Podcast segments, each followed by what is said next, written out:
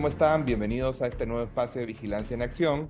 Como siempre, los estamos acompañando en este espacio, quien les habla, Ricardo Galvez y Margarita Díaz. Y en este espacio vamos a comentar y a explicar un tema que está bastante en la agenda política, que es el tema de financiamiento político. Y hay dos tipos de financiamiento, el financiamiento público y el financiamiento privado. Dentro del financiamiento público tenemos el público directo y el financiamiento público indirecto. Y dentro del financiamiento privado tenemos el financiamiento que se da en campaña y que se da fuera de campañas. Yo sé que puede sonar un poco complejo, un poco medio extraño para algunos, pero acá contamos con Margarita que nos va a explicar un poco más sobre el tema de manera sencilla para que podamos entender de qué estamos hablando. Hola Margarita, ¿cómo estás? Hola Ricardo, ¿cómo estás? ¿Qué tal? Muy contenta de tratar este tema tan importante y que sabemos que ha estado en los diarios todos los días y creo que va a tener para mucho rato más, efectivamente. Cuéntame.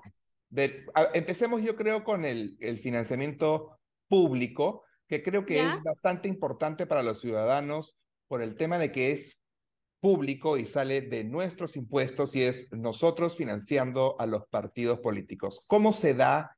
¿De qué depende? ¿De qué se trata? Sí, tenemos dos tipos de financiamiento público, el directo, que es este financiamiento en dinero que entrega el Estado peruano a los partidos políticos con representación en el Congreso con motivo de elecciones generales. Ese financiamiento se otorga para el fortalecimiento de los partidos y hay reglas muy claras, se las hemos tratado en los programas anteriores, que es precisamente para gastos ordinarios de funcionamiento, para capacitaciones, investigaciones y difusión. Eh, los detalles de cómo lo podemos utilizar, cómo lo, lo usan los partidos, está en nuestros programas anteriores, pero acá lo importante es que es dinero, Ricardo. Este es un dinero que se entrega a los partidos políticos y se distribuye el 60% quinquenal, porque es por el quinquenio electoral, se distribuye en proporción a los votos obtenidos por cada partido político con representación congresal y el 40% en forma igualitaria entre todos los partidos políticos con representación en el Congreso, a razón de 0.1% de la UIT eh, por voto emitido. Entonces, este es un financiamiento en dinero.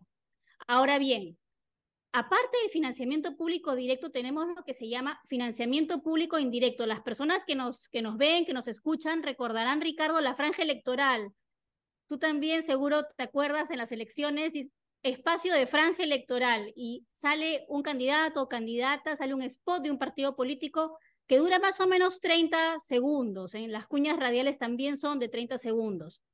¿Qué es este financiamiento público indirecto o franja electoral?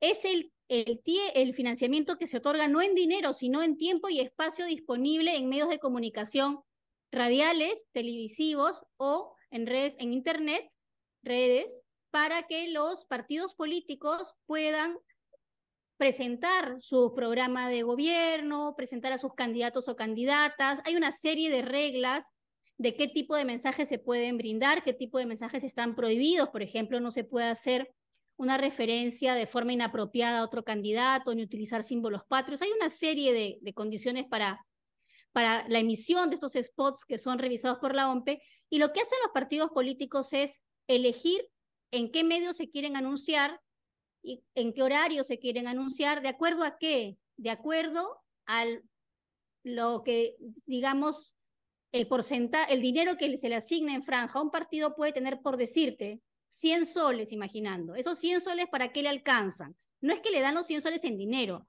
Le ofrece la OMPER, se hace la oferta a nivel del registro de proveedores y, y dicen, por ejemplo, a mí me alcanza para 10 spots en el medio tal de tal región y 5 spots en el otro medio, 4 cuñas radiales, 3 cuñas radiales y se hace lo que es como un comercio electrónico, Ricardo, pero de spots publicitarios o de propaganda publicitaria de spots. Todo esto se realiza en el portal digital de financiamiento, en el PDF, que mira tú este portal digital de financiamiento en el que está el registro de proveedores y en el que está también eh, este sistema para la, adquisición, para la elección, la selección de tiempos y espacios, ha merecido estar incluida dentro de las buenas prácticas gubernamentales, Ricardo, el, el portal digital de financiamiento del año 2021 de Ciudadanos al Día. Es un sistema novísimo, es la primera vez que se aplicó en la reforma de la norma, que fue el 2020 en las elecciones generales del 2021, y es muy sofisticado porque tiene una serie de controles para evitar cualquier tipo de dificultad informática para cualquiera de los partidos. No hay una serie de controles aquí, pero es franja, para quedarnos claros, es la franja electoral. En este momento estamos hablando de las elecciones generales porque tienen reglas distintas en el caso de las regionales. En concreto, lo que tienen los partidos es una cantidad, un fondo para poder elegir en qué medio y cuántas pautas quiere en ese medio utilizar su franja electoral, su spot publicitario, su propaganda política. no pueden contratar los partidos políticos por sí solos en medios televisivos por ley, sino se hace a través de la franja electoral. Y además de eso, los tienen no se les va a entregar el dinero para pagar esa franja electoral, sino simplemente ellos van a elegir el espacio y con eso salen al aire en las pautas que ellos hayan decidido. Ese es el financiamiento público indirecto y normalmente se da en campaña, Margarita, ¿no? Recordemos, Ricardo, que en el año 2018 fue el referéndum. Con motivo del referéndum se modifica el artículo 35 de la Constitución.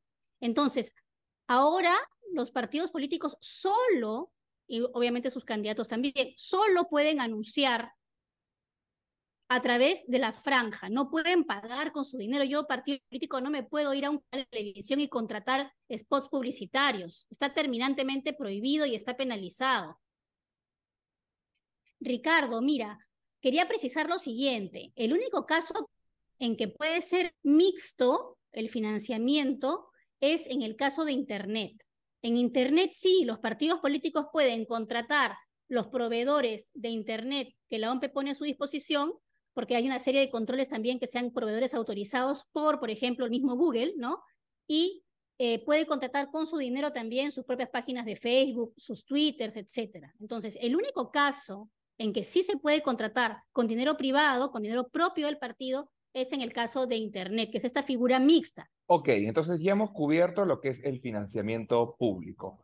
Hay otro tipo de financiamiento que reciben las organizaciones políticas. Es el financiamiento privado. Cuéntanos un poco sobre esto porque justo está en el ojo de la tormenta.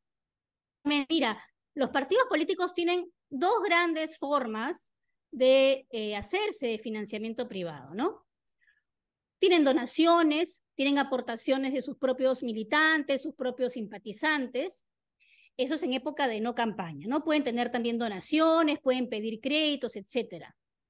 Pero existe lo que se llama el financiamiento de campaña, que es el que nos tiene en este momento en el país, y no solamente ahora, sino también en las elecciones anteriores, el ojo de la tormenta. ¿Por qué? Porque hay reglas muy estrictas para recibir y para rendir. Entonces, las organizaciones políticas y sus candidatos y candidatas, Ricardo, durante la campaña pueden recibir aportes privados, ya sea en efectivo o en especie. Entonces la gente me puede preguntar, sí, pero ¿cuándo comienza la campaña? La campaña se inicia con la resolución de la convocatoria de elecciones, Ricardo. Una vez que está publicada esa resolución, se inicia la campaña. A partir de ahí, los gastos son y los ingresos son de campaña. ¿Cuándo termina la campaña? La campaña termina con la resolución que da por concluido el proceso electoral.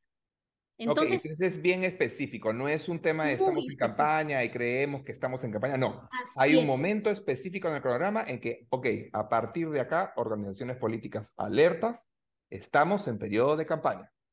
¿Por qué es importante delimitar el tiempo de campaña? Porque hay veces que los partidos te dicen, no, pero eso no era campaña. Yo mi campaña la cerré antes. Sí, usted puede haber cerrado su campaña, pero el tiempo, el horizonte temporal es para todos igual. Mira qué importante, las normas en todos los casos, Ricardo, han hecho el mayor esfuerzo por ser igualitarias. Las reglas son exactamente las mismas para todos los partidos y para todos los candidatos y candidatas. Te pueden prestar, por ejemplo, también un auto para que hagas tus recorridos o te pueden donar un mototaxi para que lo arregles y te vayas por los cerros haciendo tu campaña, o no que subas y que bajes cuestas. Te pueden donar un equipo de sonido. Puede haber donaciones de objetos y puede haber también dinero en efectivo. Pero todo aquello que ingresa con motivo de la campaña tiene que ser rendido. Y uno dice, pero ¿por qué esto tan especial? Ahora vamos a entrar a los casos uno por uno. Pero ¿por qué? ¿Por qué es tan importante esto? Porque hay que saber de dónde viene la plata, Ricardo. Sobre todo el dinero que está directamente relacionado con qué? Con una elección ciudadana. Esto es algo fundamental. Por eso es la exigencia y por eso es la este, molestia de la ciudadanía, indignación y por supuesto también eh, la puesta en acción de las propias autoridades cuando se ve que falta transparencia en las rendiciones de cuentas, ¿no? Pues los políticos tienden a responder ante los que lo financian, ¿no? Entonces, el ciudadano debe tener claridad y debe haber transparencia sobre todas las donaciones que se realizan a los partidos políticos para saber a quiénes están respondiendo, a qué intereses están contestando. Entonces, por eso es importante. Y ahora, dentro del partido político existe una estructura encargada de llevar esta contabilidad y, registrarla y, otorgar esa información a la OMP, entiendo, ¿no? Efectivamente, mira, en el caso de los partidos, Ricardo es el tesorero o tesorera, y en el caso de los candidatos y candidatas es su responsable de campaña, que incluso muchas veces pueden ser ellos mismos, pero lo hacen en un documento, hay un formato para eso. Quería antes de entrar a, cómo se rinde, comentarte, por ejemplo, que no se puede recibir aportes de personas condenadas con sentencia consentida o ejecutoria, o sea, gente que esté condenada, o con mandato de prisión preventiva vigente por delitos contra la administración de pública, tráfico ilícito de drogas, minería ilegal, tala ilegal, trata de personas, lavado de activos, terrorismo o crimen organizado. Mira, esto es también algo que hay que tomar en cuenta. Acá hay unas prohibiciones muy estrictas y no se puede recibir aporte de estas personas. Entonces, cuando hay aportes anónimos, se presume que son de fuentes prohibidas, de fuentes que están proscritas. Porque si yo no puedo decir de dónde vino el dinero o descubren que de repente tengo una campaña fabulosa y resulta que he rendido una mínima suma, la gente se pregunta y las autoridades también con justa razón, ¿y lo demás de dónde vino? Yo soy Ricardo Galvez y quiero financiar al partido azul.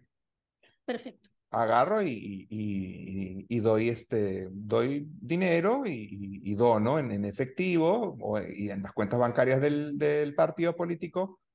¿Cómo saben ellos si yo soy un delincuente sentenciado? El Poder Judicial, Ricardo, tiene la obligación de poner a disposición de la, de la OMPE y de las propias organizaciones políticas, así como de las entidades del sistema financiero, un portal oficial con la información de las personas naturales que no pueden aportar, ¿no? Por ejemplo, si, por, e, si hubiese una persona que quiere aportar y ha sido condenado por tráfico ilícito de drogas, por ejemplo. El problema es que no es sencillo acceder a esta información. Entonces, puede pasar que se reciba un aporte sin haber tenido posibilidad de acceso a esta información. Este es un tema pendiente por parte del Poder Judicial, porque es una garantía también para las propias organizaciones políticas, por supuesto, ¿no? De saber quién es quién al momento de recibir aportes o de simplemente decir este y hay conocimiento también de, de, público de algunas personas que son sindicadas y sentenciadas, ¿no? Pero sí me parece importante, sí, sí me parece importante resaltar que todo tipo de reforma como esta puede tener en el camino y debe de tener eh, mejoras en los procesos y este puede ser uno en el que se puede mejorar el acceso a la información sobre este tipo de financiamiento y sobre las personas que están interesadas en financiar partidos políticos. Y el partido político, digamos que de buena fe, agarra y recibe eh, este financiamiento y no sabe que viene de un sentenciado por tal y tal y tal. Vamos a pensar de buena fe, ¿no? Entonces, sí siempre hay mm, este espacio para las mejoras en los procesos de reforma y este podría ser, por ejemplo, un punto. ¿Las empresas votan o no votan? No, las empresas no. Las empresas no. así es. ¿Las confesiones religiosas votan o no votan? No. Son las personas. E, así es. Como la elección es un tema de la ciudadanía, las empresas y las confesiones religiosas no pueden ser aportantes de campaña. Está terminantemente prohibido recibir aportes para los candidatos y para partidos, ¿ah? de personas jurídicas, asociaciones también están aquí, ni de entidades estatales o mixtas, ¿no? O sea, ninguna empresa estatal, ni de confesiones religiosas. Y, y, en, una, en, una, en una cosa, ¿por, ¿por qué? Porque estas organizaciones tienen algún tipo de interés y lo que queremos es que los partidos políticos, y lo volvemos a repetir, respondan a la ciudadanía. No hay intereses particulares de determinadas organizaciones que pueden ser muy loables o pueden ser positivos, pero tienen que responder a la ciudadanía. Efectivamente. Ahora, eso aplica para las empresas inmensas, pero también para la ferretería de la esquina, Ricardo. Entonces, si uno escucha o uno ve una noticia donde un empresario dice, mi empresa ha aportado, ¿cómo? Dice uno. Está prohibido que las empresas aporten. Acá no dice empresa grande, chiquita, pequeña, mediana, inmensa, no, te dice personas jurídicas. La única excepción que se permite, Ricardo, es en el caso de las personas jurídicas extranjeras sin fines de lucro, pero solo para actividades de formación, capacitación e investigación, nada que ver con las campañas. Todo lo demás está absolutamente prohibido y está prohibido recibir aportes de fuente anónima o de origen desconocido. O sea, yo no puedo decir que no sé de dónde viene la plata que yo estoy usando. Tengo que tener el cuidado no solamente de saber de dónde viene, sino de rendir de dónde vino. Y, por ejemplo, en el caso de las planchas presidenciales que no rinden directamente los candidatos y candidatas, que es una, situación particular, esa información tendría que haber sido derivada al partido político para que el partido político rinda. Lo que no puede haber es que aparezcan este, bienes, aparezcan, por ejemplo, en, en seres, aparezcan tabladillos, equipos de sonido, luces, etcétera, y que no se sepa de dónde vinieron, quién los financió. Porque de algún lugar tiene que haber venido el dinero. Tienen que rendir las cuentas ante la OMPE dentro del partido político. Y de no realizarse, existen sanciones, tanto civiles, administrativas y hasta penales. ¿No es así? Efectivamente. Mira, y además hay topes, tampoco es que uno puede puedes donar hasta el infinito, ¿no? Que uno puede decir, ya yo voy a donar 50 millones de soles. Existen topes. Cada persona, o sea, nosotros, por ejemplo, podemos aportar a una organización política hasta 120 UITs al año, no más. También se pueden dar aportes a las campañas de candidatos en elecciones regionales y municipales con un monto menor, hasta 50 OITs. Y ojo, la bancarización, Ricardo, que es algo tan importante. ¿Qué es esto? Que todos los aportes privados en efectivo, o sea, dinero, que superan 25% de la UIT, de una UIT, debe hacerse a través de las entidades del sistema financiero debe hacerse a través de las entidades del sistema financiero. Yo no puedo andar con maletines con dinero por la calle aportando a las campañas. Esto es muy delicado porque además, ¿quiénes andan con dinero en bolsas, en fajos y en maletines? Para mí, normalmente son personas que pertenecen al crimen organizado. Y como cualquiera que utilice el sistema bancario, debe saber cuando uno bancariza, a partir del el movimiento de una cantidad de dinero específica,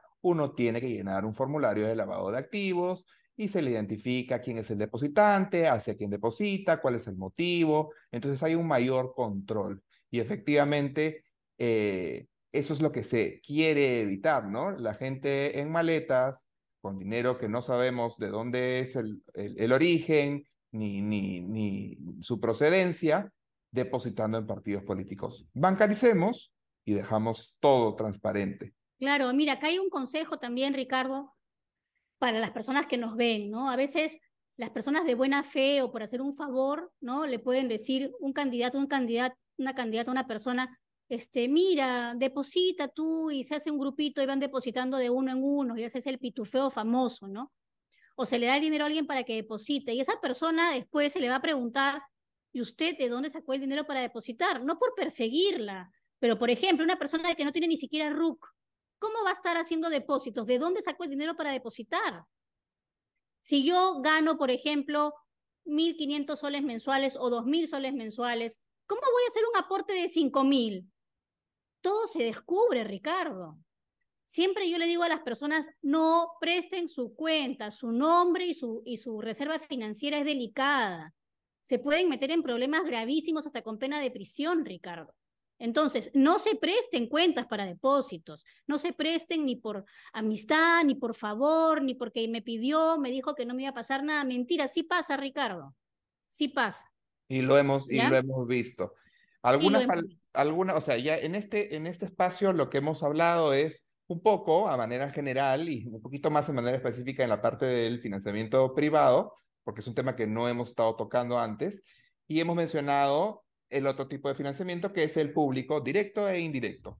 Y con esto hemos querido explicarles a la, a la, ciudadanía, a las personas que nos están acompañando, en sencillo, los tipos de financiamiento para las organizaciones políticas, ¿no, Margarita? Sí, así es, Ricardo. Si me dejas unos minutitos, mira, la gente nos va a decir, ¿y qué pasa con los aportes de menos de 25% de la UIT? Hay unos formularios especiales para identificar al aportante y a quien recibe el aporte, que es normalmente el tesorero o responsable de campaña, que, es, que son además los únicos que deben manejar dinero, tampoco es que la plata llega por cualquier parte, ojo, ¿ah? hay un orden también para recibir el dinero. Entonces, todo tiene recibo de aportación, lo que es mayor de 25% de la OIT puede ser bancarizado. Por supuesto, puedo bancarizar por menos también. Lo ideal es que todo, hasta el centavo, sea bancarizado y se debe informar de hasta lo que se yapea todo dinero que ingresa, todo bien que ingresa, se tiene que informar. En el caso de los bienes, valorizarlos y llenar el formato correspondiente, Ricardo. Muchas gracias, Margarita. Nos ha quedado, creo, bastante claro. En los siguientes espacios vamos a estar hablando más sobre estos temas y profundizando más para que la ciudadanía esté enterada de cómo es que se financian los partidos políticos, qué está bien, qué está mal, qué es delito, qué no es delito, qué es falta administrativa, cómo se debe proceder y estemos más atentos a lo que hacen nuestros partidos políticos en cuanto a el financiamiento que reciben. Muchísimas gracias por acompañarnos. A ti también, Ricardo, y hasta la próxima.